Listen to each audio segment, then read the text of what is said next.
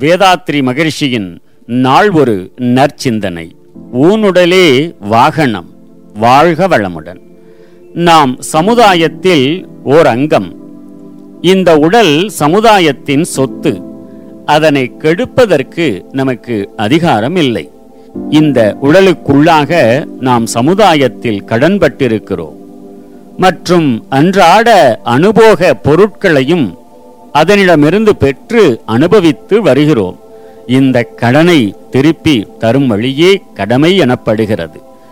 அவர்களது உடல் ஆற்றலையும் அறிவாற்றலையும் அந்த அந்த நேரத்திற்கும் சூழ்நிலைக்கும் ஏற்றபடி குறைவில்லாமல் சமுதாய நலத்திற்கு அர்ப்பணமாக செலவிடல்தான் கடமை.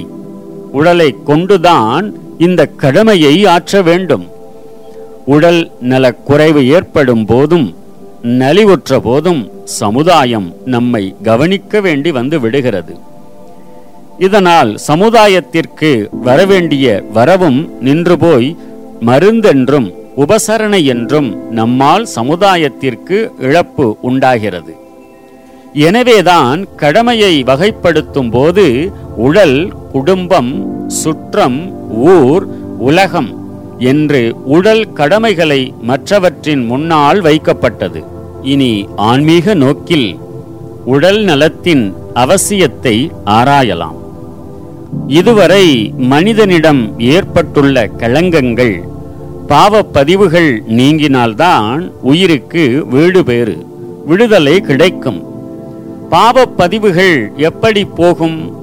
உடலை எடுத்தால்தான் அந்த பதிவுகள் துன்பமாக அனுபோகமாகி நீங்கும் அல்லது யோக சாதனைகள் மூலம் நீக்கிக் கொள்ளலாம்.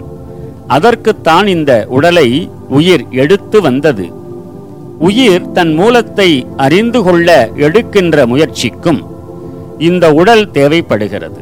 ஆகவே உடலை உயர்வாக கருதி சீர்கேடு அடையாமல் போற்றி பாதுகாக்க வேண்டும்.